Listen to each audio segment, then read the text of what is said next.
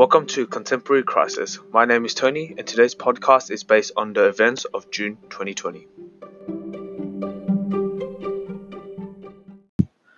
2020 has been a year filled with catastrophes and crises around the world.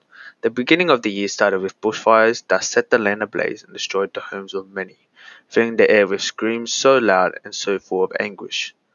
Now we're seeing the Black Lives Matter, or the BLM movement, being discussed as a major life-changing issue with the protests and riots filling the streets.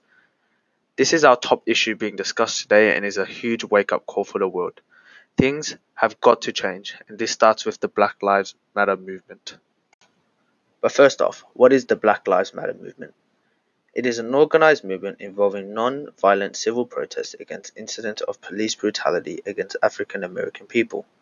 For many years, Black lives have been racially abused for their skin color and has now been finally brought to light through the death of multiple people. For us as a world, we should not be judging people by their skin color and that everyone should be looked at the same, no matter what the skin color. Once we stop doing this, we as a world will grow and racism will end. This movement is not a new issue in protest, rather, it has been a protest existing since 2013. BLM began with the use of the hashtag Black Lives Matter on social media after George Zimmerman was relieved of his punishment after the shooting of African American teen Trayvon Martin in February 2012. The movement became nationally recognized for street nonviolent protest following the 2014 death of two African Americans.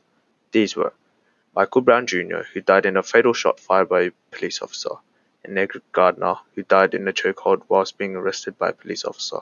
These two deaths caused the protest in Ferguson, Missouri, which began on August 10, 2014, the day after the fatal shooting of Michael Brown.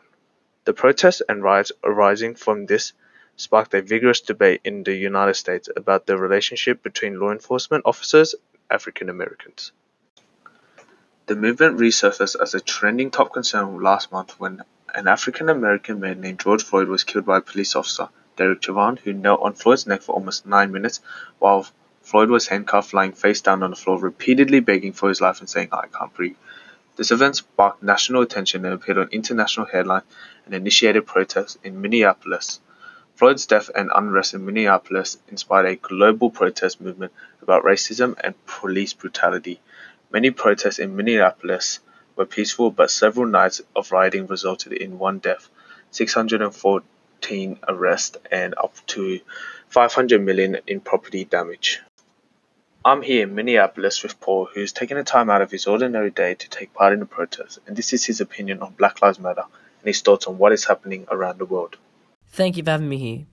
Well, my opinion on this sensitive topic is that black lives do matter, and considering what has been happening around the world for the past couple months, which of course started with the coronavirus pandemic and then now this massive racial movement across the world to end racism is a great step forward into changes in humanity.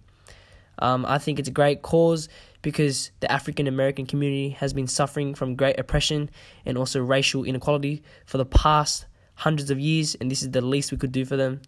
And it's also the bigger picture because all cultures won't matter till the Black Lives community matters first.